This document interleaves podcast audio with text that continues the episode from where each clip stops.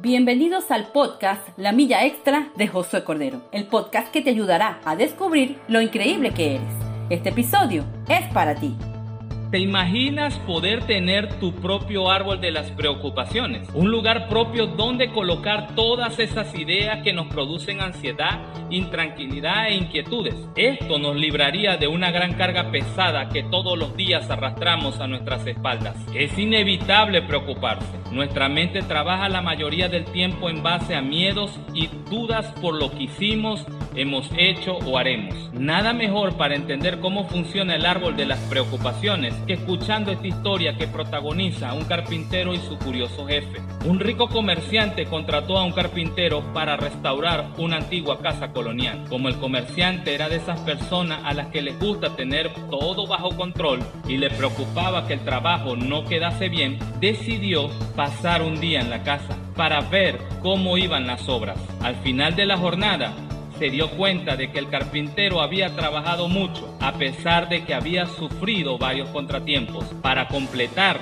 el día de la mala suerte, el automóvil también se negó a funcionar, así que el empresario se ofreció para llevarle a casa. El carpintero no habló durante todo el trayecto, visiblemente enojado y preocupado por todos los contratiempos que había tenido a lo largo del día. Sin embargo, al llegar invitó al comerciante a conocer a su familia y a cenar, pero antes de abrir la puerta, se detuvo delante de un pequeño árbol y acarició sus ramas durante pocos minutos. Cuando abrió la puerta y entró en la casa, la transformación era radical. Parecía un hombre feliz. La cena transcurrió entre risas y animadas conversaciones. Al terminar la velada, el carpintero acompañó al comerciante a su automóvil. Cuando pasaron por delante del árbol, este le preguntó, ¿qué tiene de especial ese árbol? Antes de entrar estabas enojado y preocupado y después de tocar eras otro hombre. Ese es el árbol de las preocupaciones, le respondió el carpintero.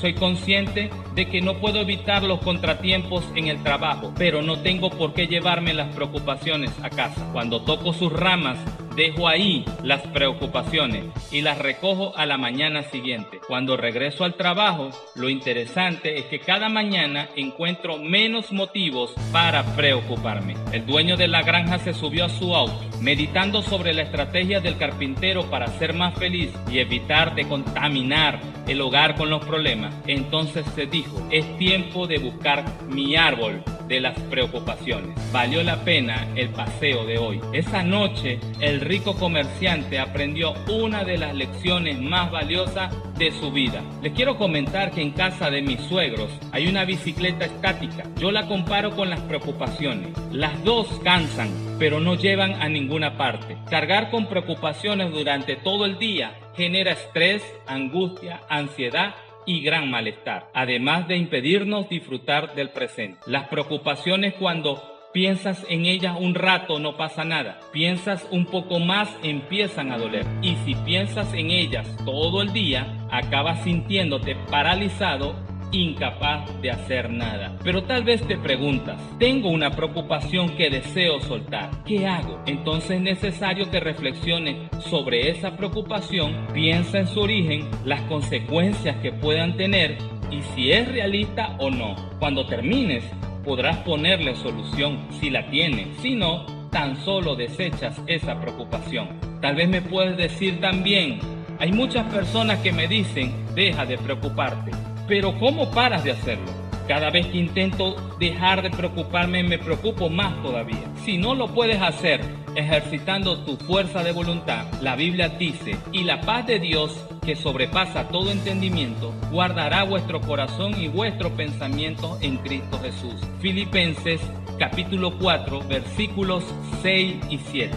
De nuevo el secreto aquí está. En cada situación, por oración y petición, con acción de gracias, presenta tus peticiones a Dios. Me encantan esas palabras en cada situación. Eso significa que no hay nada lo bastante pequeño para traérselo a Él. Alguien preguntó, ¿está bien el traer las cosas pequeñas a Dios? La respuesta es, ¿hay algo que a Dios le parezca grande? Todo es pequeño para Él. Así que tráele todas las cosas en oración. Necesitas apoyarte en su gracia y en su fuerza. Aprende a soltar las preocupaciones diarias. Puede parecer una habilidad difícil, pero con práctica puedes conseguirse y convertirse en un hábito que te va a permitir disfrutar mejor tu vida. Es el momento de soltar todo lo que te impide.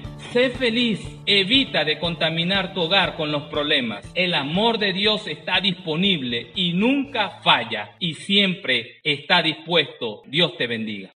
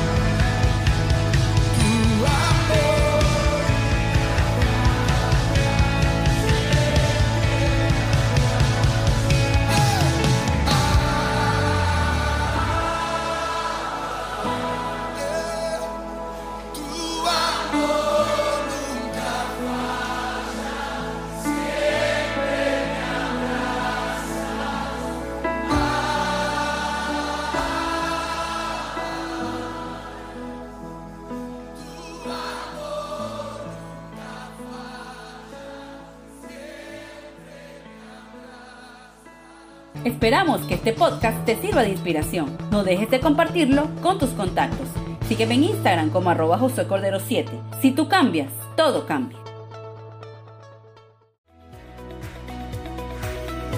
Quiero invitarte a recorrer la segunda milla. Es voluntariamente hacer más de lo que se espera de nosotros. Y las personas que dejan huellas en la vida son justamente las que quieren hacer las cosas diferentes y buscan la excelencia. ¿Quieres mejorar y alcanzar tus sueños? Te acompaño. Empieza hoy. Si tú cambias, todo cambia.